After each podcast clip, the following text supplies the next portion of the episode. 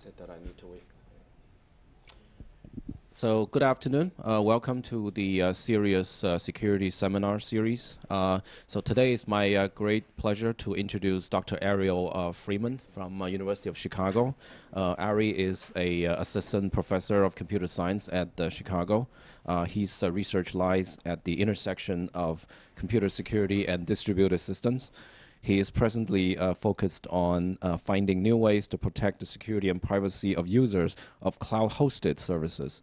His interests also include software and network security, data privacy, anonymity, and electronic voting, as well as the interaction between computer security, law, and public policy. Previously, he was a postdoc researcher at the CIS department at the University of Pennsylvania and he received his PhD in computer science from Princeton University in 2012.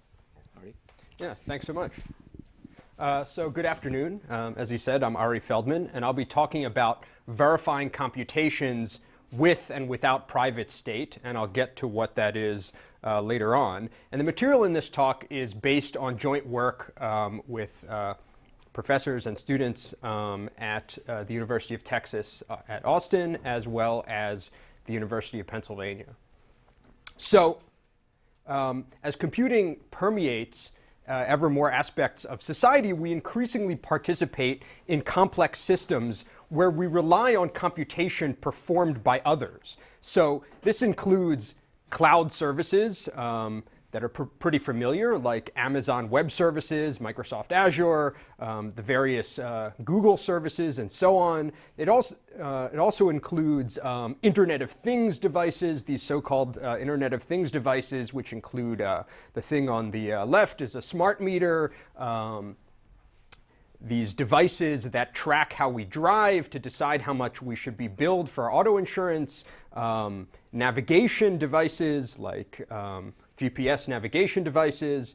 Um, and another, um, perhaps less recognized uh, example of relying on the computation done by others is research studies, uh, often based on uh, common data sets, such as those from the US Census Bureau or those um, from, from other data repositories like IDASH, which is a, a repository of biomedical data at UCSD. Um, so we rely on computation by a lot of different parties, and these parties may not have the same interests that we do. Um, sometimes their interests are even at odds with us, and so um, this leads to a number of problems. So it's well known that this leads to privacy problems. A lot of people have, have talked about this. This has gotten a lot of attention. Um, you know, there have been breaches by external attackers to cloud services. There have been changes in privacy policies of the various entities that we interact with and who hold our data, you know, potentially using our data in ways that we didn't expect. Uh, there's the possibility of government pressure and surveillance, even. Um, there's also the risk uh, of accidental leaks due to bugs um, or even de anonymization of the results of release data. Um, so I'm not going to talk that much about um, the, most of these threats to privacy except for um, accidental leaks. Um, however, I have worked on them in the past. What I will be talking about mainly today are sort of another class of problems that arise when we rely on computation done by others, and that is threats to the integrity of our data and the computations that are performed on it by these other parties who we rely on. Um, and the reality is that these computations can fail in Byzantine ways, leading to arbitrarily corrupt results. And these faults could be malicious. These third parties might have the incentive to simply um, behave incorrectly, deviate from correct execution. But of course, these faults could also be non malicious. They could be a result of corrupt inputs, they could be a result of misconfiguration, of software bugs. Um, or, hard, or hardware faults. And um, right now, I argue that the main tools that we that we use to mitigate these are mostly sort of non-technical. They're legal or market-based. So we have laws, we have government regulations on the handling of data, we have court decisions, and then we have promises made by these various entities, privacy policies, uh, service level agreements, and so forth. But I'd argue that these non-technical methods aren't enough. Um, and in particular, they aren't enough for dealing with problems of integrity. And the reason um, is because in many cases, misbehavior by these parties is very hard to detect. And if you don't even know that the parties are misbehaving, either intentionally or not, um, these non-technical methods can't work well. Um, you can't really sort of have an enforcement mechanism if you don't even know that things are going wrong. So for example, if you outsource a computation on a large amount of data, you know, that may take hours, this computation, and then get back a result, um, how do you know that, you know, this was act the result was actually computed correctly? You know, so that you would be able to enforce some kind of, uh, you know, legal mechanism or some kind of uh, contract or something like that. And so, as an alternative, the, one of the main things that I work on is the idea of designing systems for verifiability. That is, assuming that system participants are untrusted and providing the participants with enough information to check that um, others are executing correctly rather than simply relying on their promises. And one of the other things that um, I'll be talking about today that is nice about designing systems for verifiability is that it opens the door for new applications such as that this verification can be done in zero knowledge, something that wasn't possible before, which, is, which means that you could verify someone else's behavior even if you didn't necessarily know the inputs to the computation that they performed. Um, and I also want to note that this, this uh, what I'm going to be talking about, this method of verifying computations, is different from program verification. So program verification is concerned with determining whether a particular um, program matches a specification, whereas what I'll be talking about um, today is given that you um, given that you have some code and given that assuming that you know what it does, if you give it to someone else, can you verify that they have executed that code correctly?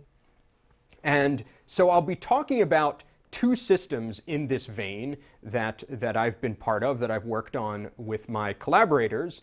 The first is called Pantry, which is um, a system for outsourcing computations and verifying the results, verifying that some other party who you outsource the computation to executed it correctly. That is sometimes practical, and I'll get to what, what I mean by that. And the other system I'll be talking about is called VerDP, um, which was at Eurosys this year, um, which is about how you do verifiable and privacy preserving data analysis, such as um, in the case of a research study. You want to convince others that your, the results of your research study um, are correct. Um, so while still preserving privacy. So let's start with Pantry. So the goal of Pantry is to be able to outsource computation to an untrusted provider running a set of untrusted servers. So this is, you know, like the Amazon EC2 style case. Um, and there are a couple of goals that we had for Pantry. The first is that we wanted it to be practical, um, at least, you know, for some uses. And so one of the most basic uh, standards of practicality for outsourced computation is that it's worthwhile for the client. That is, that it's actually cheaper for the client to ask someone else to do the work than to do it themselves. Because obviously, if you don't even meet that bar, um, then unless you're, you're adding some other feature like zero knowledge, there really isn't any reason to do it. Um, the other thing is we wanted to support realistic applications such as MapReduce computations and, and database computations. Um, and finally, we wanted the system to be designed for verifiability. We wanted it to be efficient for users of these services to be able to efficiently verify um, computation results. So given this problem domain, there are a number of possible approaches that might come to mind. The first is to sort of audit random samples of the computation results. Maybe you sort of re-execute the computation on, um, on sort of portions of the input or, or, parts of the computation. But it's hard to catch small errors without doing a lot of auditing um, if you just audit random samples. It's kind of a needle in the haystack problem. Another uh, alternative is to kind of you know, do a BFT style design and run multiple replicas. Uh, of the computation, but this assumes that the faults are uncorrelated.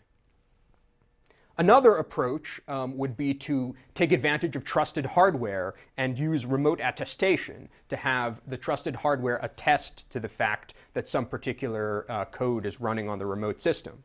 Um, but of course, that requires an additional assumption. And you know, you can also create special purpose protocols, which may be efficient. Um, they may even be more efficient than general purpose verifiable computation, but they're difficult to create and to prove correct.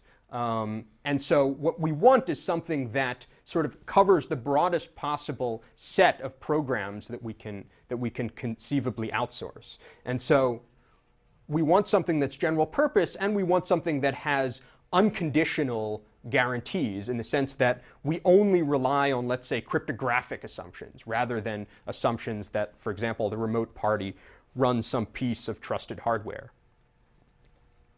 So in theory, we know how to do this. We can just use probabilistically checkable proofs. Um, and there are PCP-based argument systems where a client has some input X and some function F that they want to outsource, and they send those things to a server, and the server responds with a result Y, which is purportedly equal to um, f of X, as well as a proof pi that that is indeed the case. So, in principle, we could do this. And in fact, the PCP theorem states that the client um, only needs to inspect this proof in a constant number of locations, regardless of the computation. Unfortunately, just simply applying this to the problem doesn't work so well um, in practice. The sort of traditional, as in, you know, maybe Prior to the past five years, PCP based systems are really slow, and I mean really slow. So, for example, verifying the result of a 500 by 500 matrix multiply would take more than something like 500 trillion CPU years.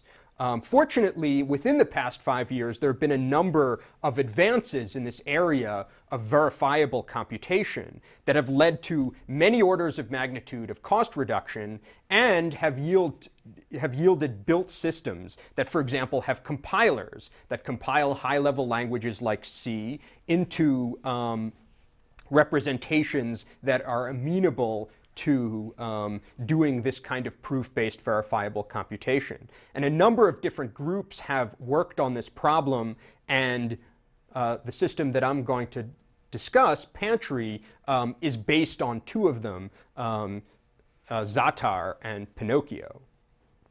So what does, um, what does Pantry do? Well, there's another problem with PCP-based systems, um, with prior PCP P based systems, and that is that they were stateless. That is, that whenever you wanted to outsource a computation, you had to send all of the input from the client to the server along with your function, and the output had to be sent, all of the output had to be sent back to the client, which is obviously sort of not a practical situation for the sort of outsourced um, computations on, on sort of large data sets that we're hoping to be able to do, um, such as um, you know, MapReduce uh, uh, processes as well as you know, database queries and that sort of thing. Um, it's really impractical to you know, pay that kind of network cost. So you know, as a result, you know, we need to do something more. And so what Pantry does is combine recent advances in verifiable computation with untrusted server storage. So what it does is that it, it gives the server access to some untrusted storage, some, some storage that the client does not need to trust. And then the proof of correct computation that the server returns to the client not only states that the function was evaluated correctly, but that all reads and writes to this untrusted storage were done correctly. So all of the reads actually fetched data that was really there in the untrusted storage, and all writes actually wrote the correct values uh, correctly computed by F back to the storage so that, for example, if a subsequent uh, uh, computation accessed it, um, you could actually say something um, as the client about what that, what that storage contained.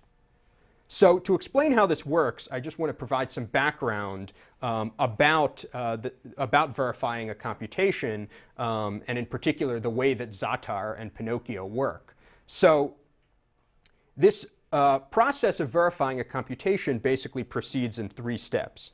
First, the client compiles the program uh, to a circuit uh, representation which implements a series of algebraic constraints. There's basically sort of, you can think about it as a system of equations where each equation corresponds to one gate in the circuit. Then um, that sort of that compiled representation is sent to the server, and the server finds a satisfying assignment to these constraints. That is, um, finds an assignment to all of the variables, um, all of the variables in those equations to make them all hold simultaneously. And then finally, the server proves that it knows this satisfying assignment to the client. So let me explain how these three steps work in, in more detail. So the first is actually making and satisfying these constraints. So for any, um, for any program written in a high-level language, um, basically each program construct is converted into a series of constraints. So suppose we had this simple program, add 5, um, which simply takes an input x as a parameter, adds 5 to it, and um, returns the value. Um, so you can compile these into these two uh, constraints um, on the right over there. And these constraints are chosen by the compiler so that they are satisfiable if and only if the output is correct given the input x. Um, and so basically the compiler for each potential uh, program construct um, creates an equivalent set of constraints. So suppose you had an input x. Well, then if the server computes correctly and outputs uh, y equals 9, it's possible to satisfy both of these constraints simultaneously. But suppose that the server claims that the output y is 10, then it's not possible to satisfy these constraints. And so therefore, um, finding an assignment is tantamount to correct execution. Um, it's only possible to find a, a, satisfying assignment if and only if um, the program was executed correctly. And this can be done for more complex uh, program constructions. So, you know, you can do this um, for branches and for inequalities and for loops and so on. Um, so, for example, if you had this not equal um, condition, you can represent it as the two constraints um, on the bottom left. And basically, you can see that if x1 equals x2, um, then you have to set y equals 0 in order to satisfy the first constraint. Whereas if x1 is not equal to x2, then you have to um, set y equal to 1 in order to satisfy the second constraint. And so these two constraints, when taken together, make sure um, that the result of the not equal operation um, is actually correct.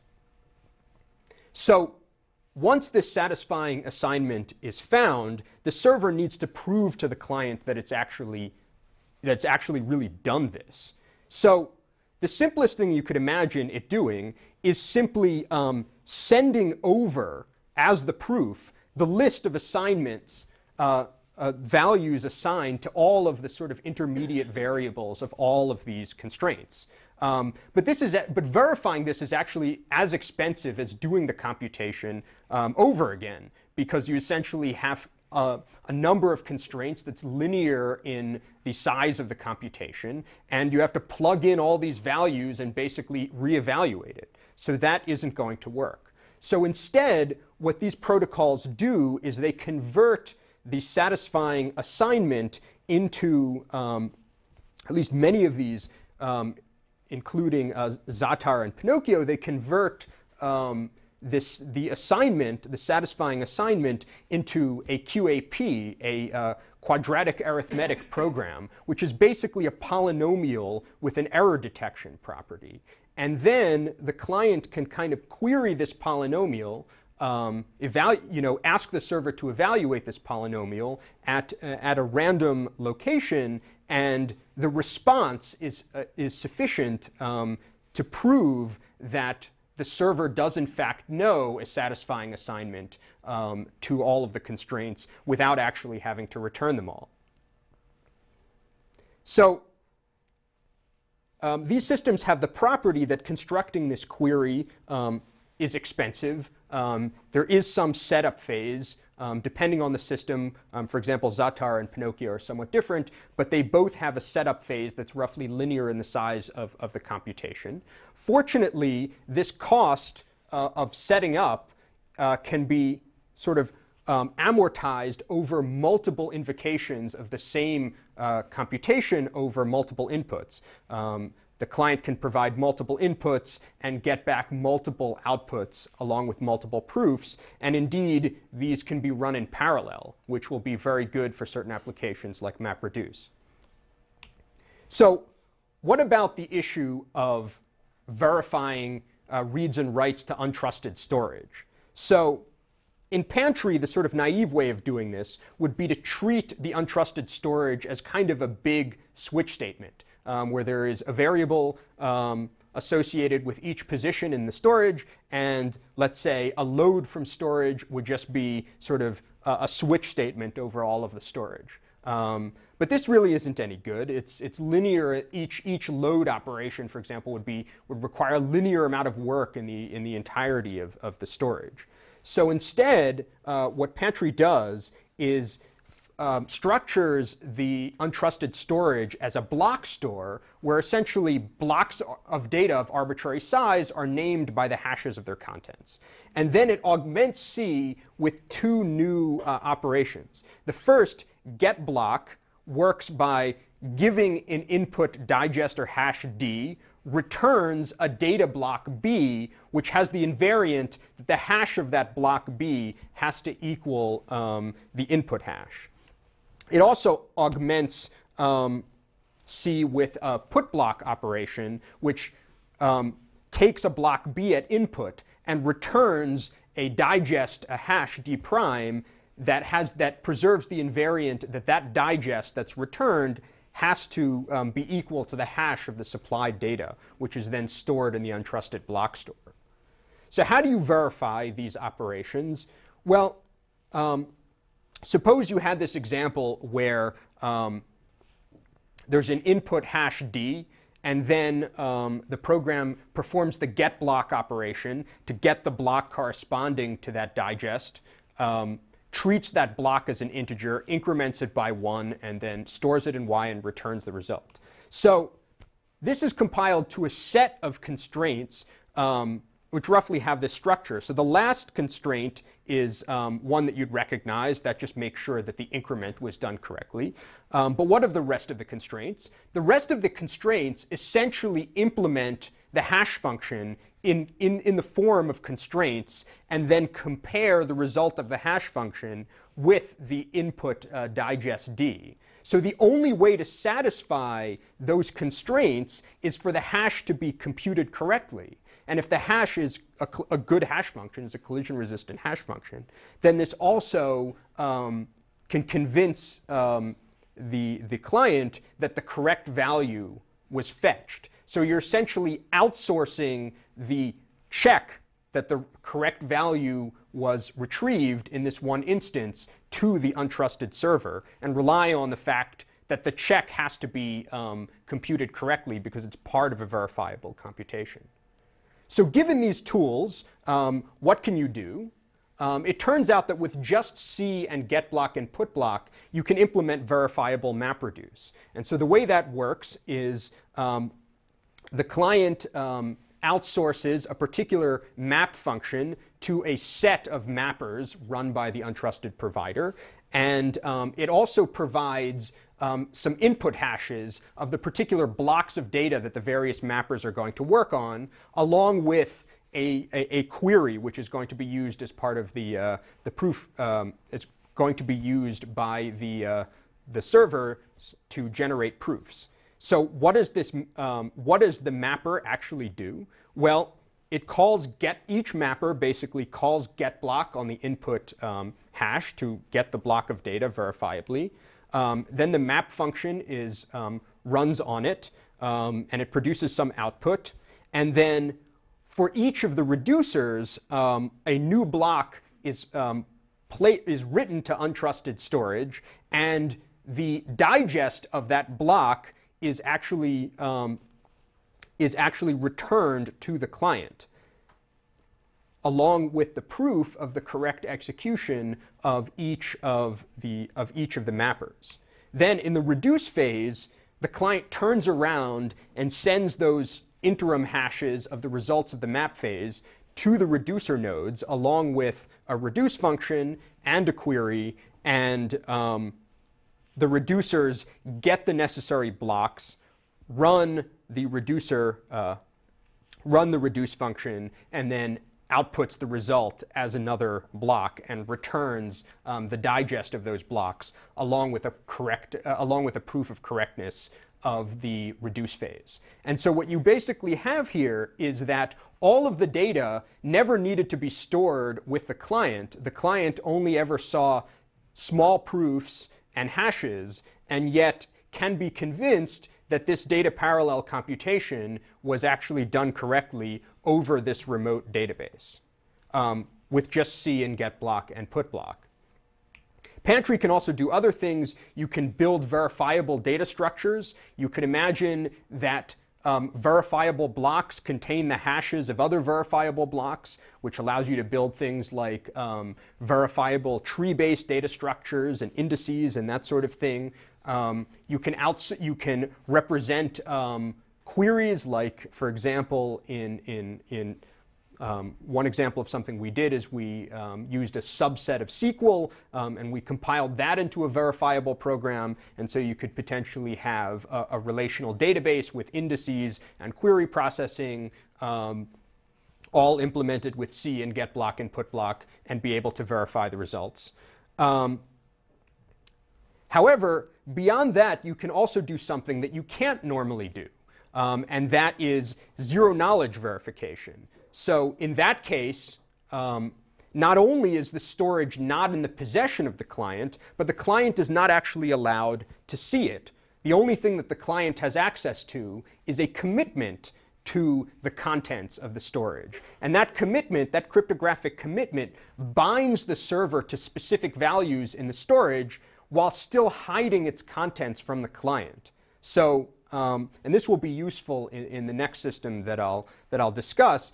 But what's really interesting about that is that the, the client can be convinced um, that, the, that this potentially complex computation was done correctly without actually needing to know what the data is. So, how practical is all of this? Well, there's good news and bad news. Um, the bad news is that the server overhead as compared to unverified execution um, is pretty high. Um, even though it's been improved by, you know, let's say 20 orders of magnitude, it's still several orders of magnitude more expensive.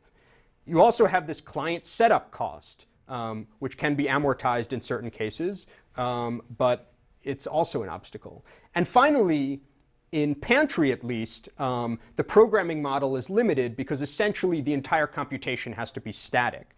Loop bounds, array sizes, pointers, and so forth. Although recent work has um, started to lift this uh, restriction basically by having the compiled circuit uh, represent more of the machine, you know, the program counter and so forth. However, there is good news. Um, some MapReduce uh, applications are practical today in the sense that outsourcing is worthwhile for the client. Um, C and get block and put block are pretty expressive, and you also get uh, zero knowledge verification. So you get capabilities um, that weren't previously possible. So, in summary, Pantry um, provides sometimes practical verifiable outsourced computation, um, by combining untrusted server storage with verifiable computation, yielding realistic applications. And it's also nice that it's unconditional and general purpose um, in the sense that it only relies on cryptographic assumptions. So now I'm going to move on to talking about um, the second um, system that, uh, that, that's in this area, um, and that's uh, VerDP. So the setting of VerDP is um, that of verifying research results. So in many cases, you have some data curator, uh, we'll call it, like the US Census Bureau, which has some standard data set. Um, let's say it's about uh, dog ownership. And then researchers come along and want to perform a query over this data set, and they want to publish the results to some readers. Um, so you know, suppose the researchers do their study and they say the average number of dogs that people own is 10 per person. So this seems a bit off.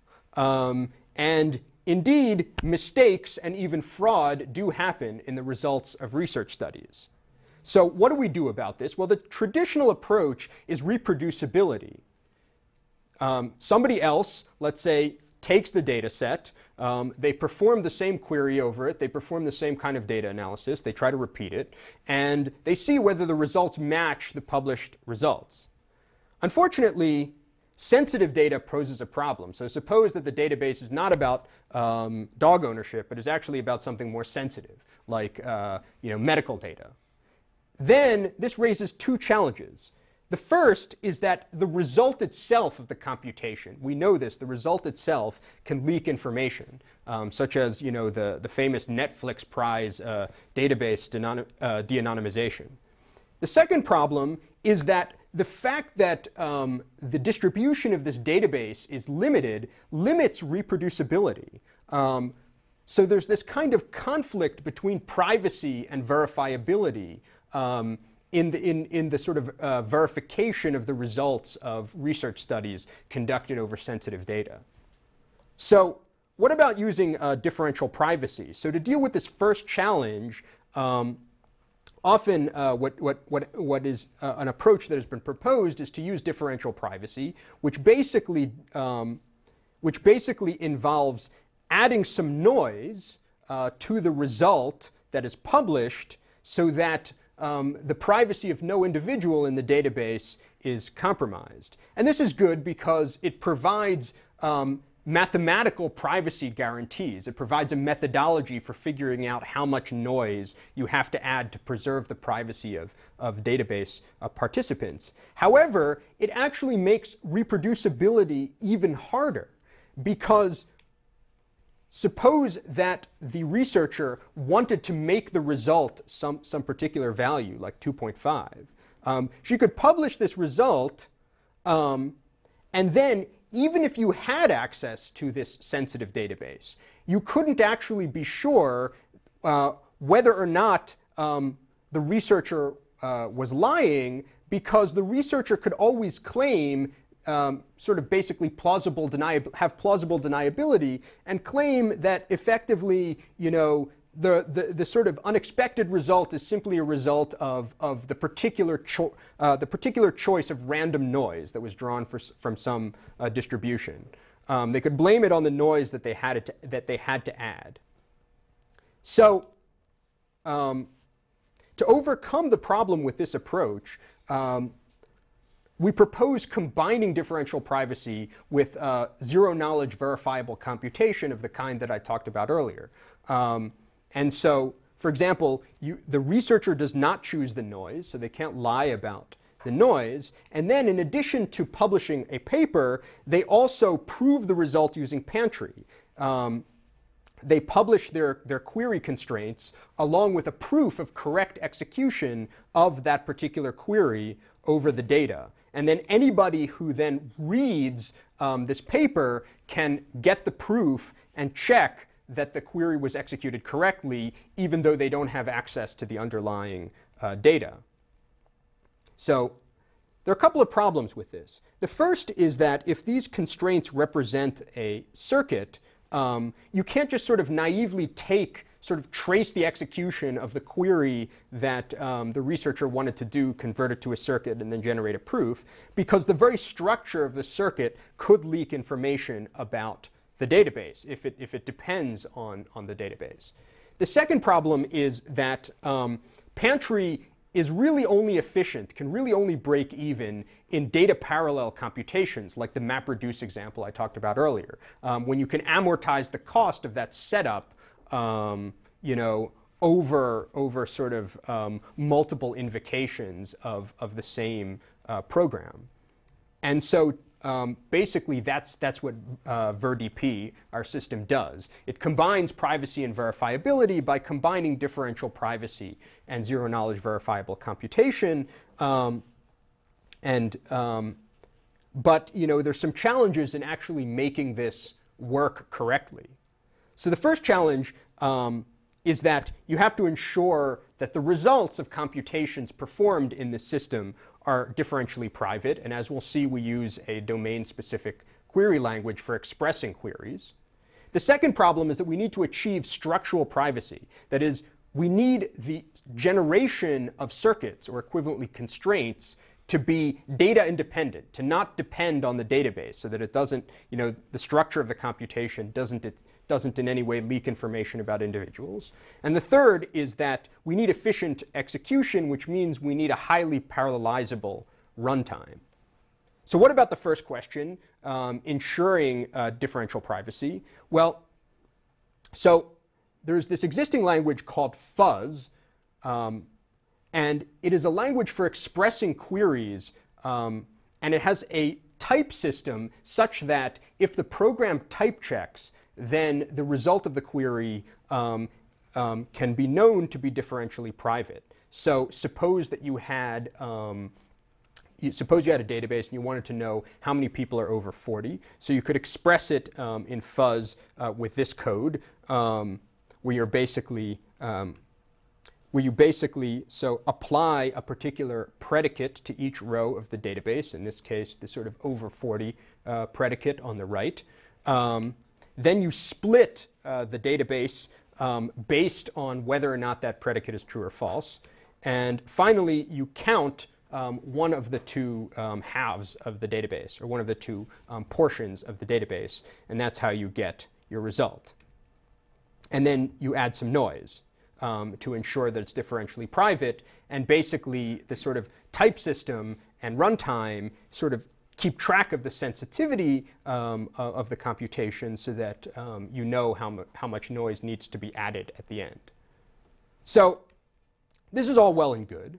The problem, of course, is that if you convert this particular sort of pipeline to a circuit, um, it could leak information about the particular underlying data because as you can see, you know, the sizes of the sort of two portions uh, after the split um, you know, are different. And so if you had sort of the number of gates in your circuit depend on that, um, that would leak information about, um, about the database. So, and there are other examples of this. You know, if you had data-dependent loops uh, or recursion, um, this could also leak information about, about the database. So to achieve structural privacy, to prevent the structure of the circuit from leaking stuff, um, we use fixed size intermediate results, um, static loop bounds and recursion depth, and statically compiled predicates. And if you design the, uh, if you modify the language in the way that we described, um, then you can actually prove um, that indeed structural privacy is preserved. The next question um, is efficiency.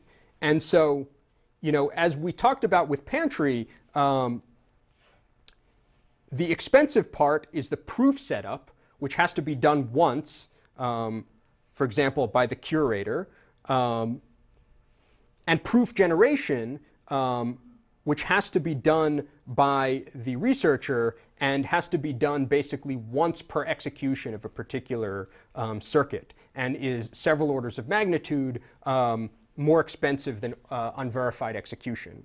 Whereas what is cheap and independent of the circuit size is the verification of the proofs of correctness. So that can be done in, in milliseconds. And so we have to manage the cost of, of the sort of expensive part of Pantry.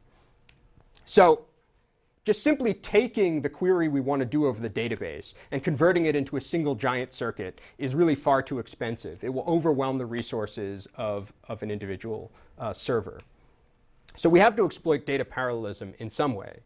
And so what's nice about um, this particular language, uh, VFuzz, is it has the property that the predicate is applied essentially to each row of the database individually.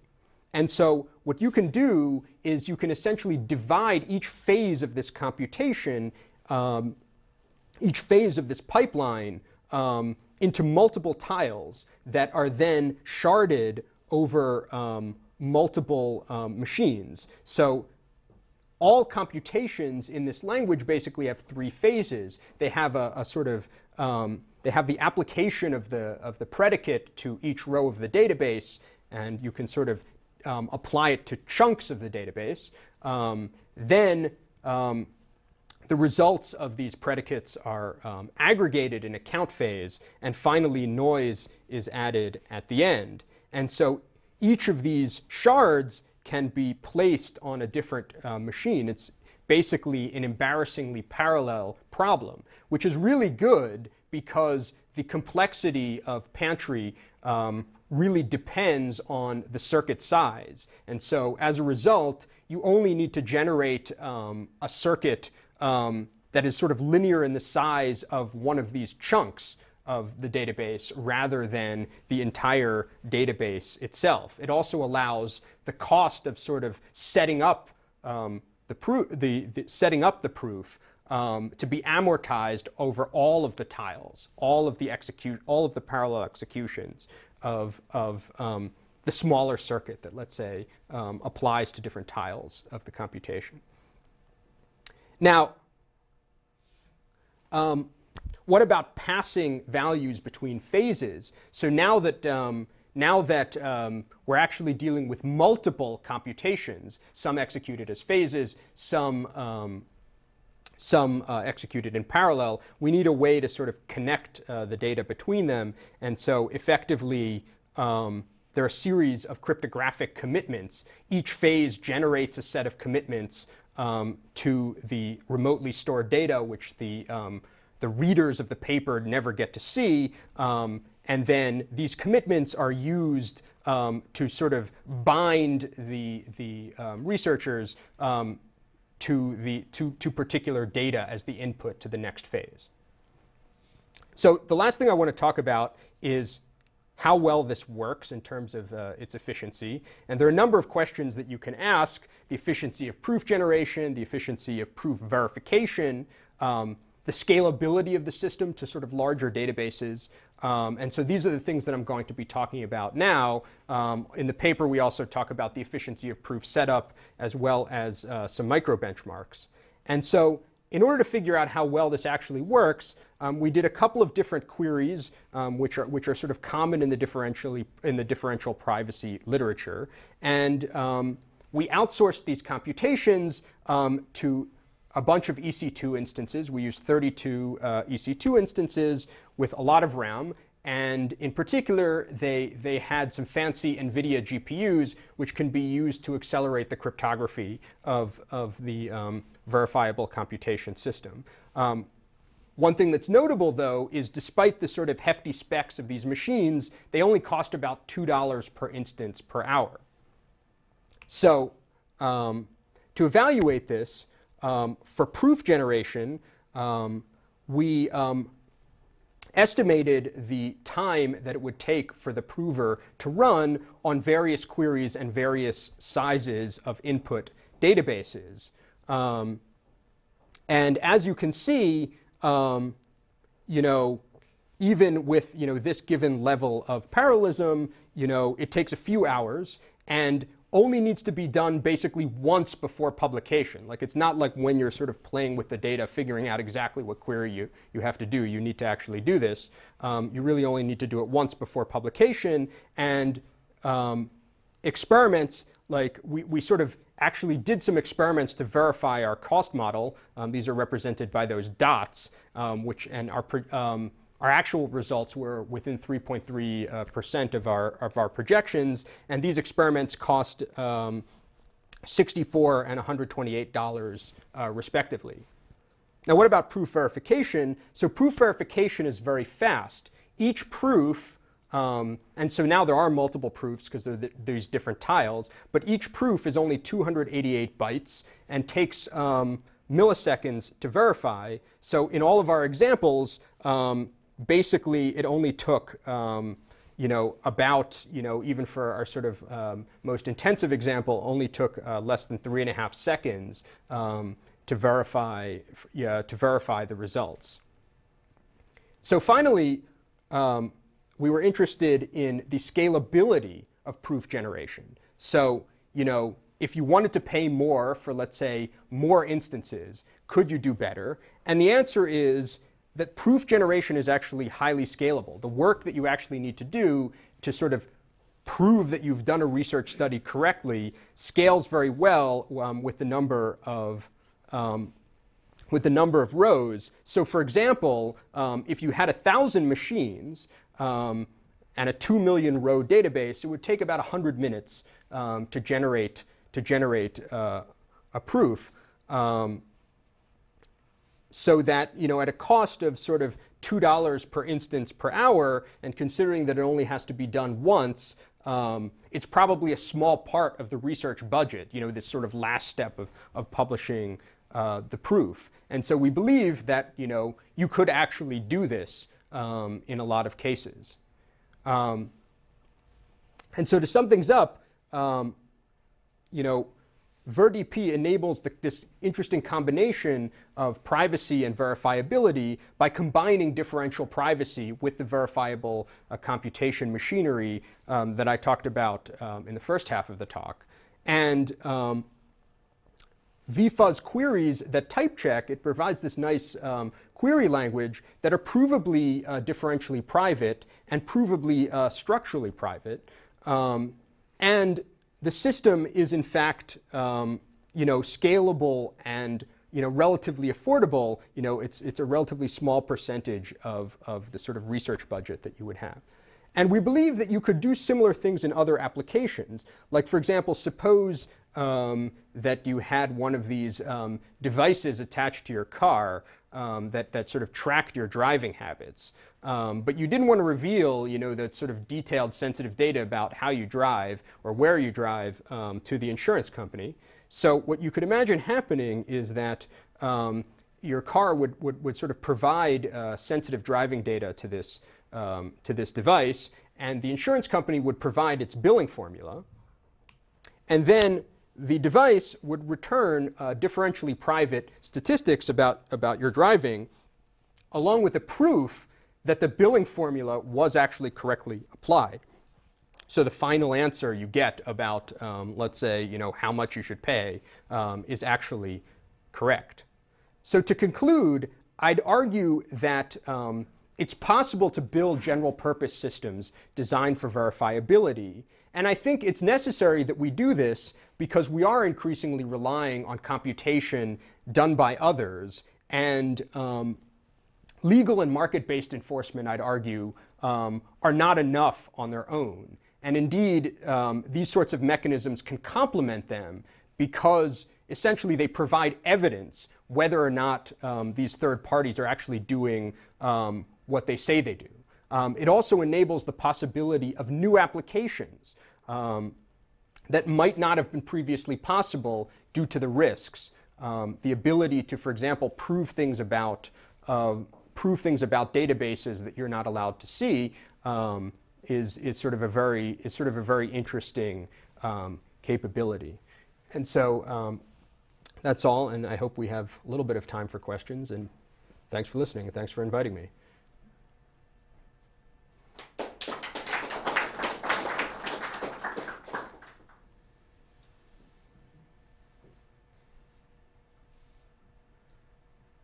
So my question is, uh, oh, uh, have, you thought about uh, further optimizing the, uh, the, the execution performance of these verification tasks, for example, by exploiting some of the parallelism that is intrinsic in the, uh, in the verification to make it even more efficient?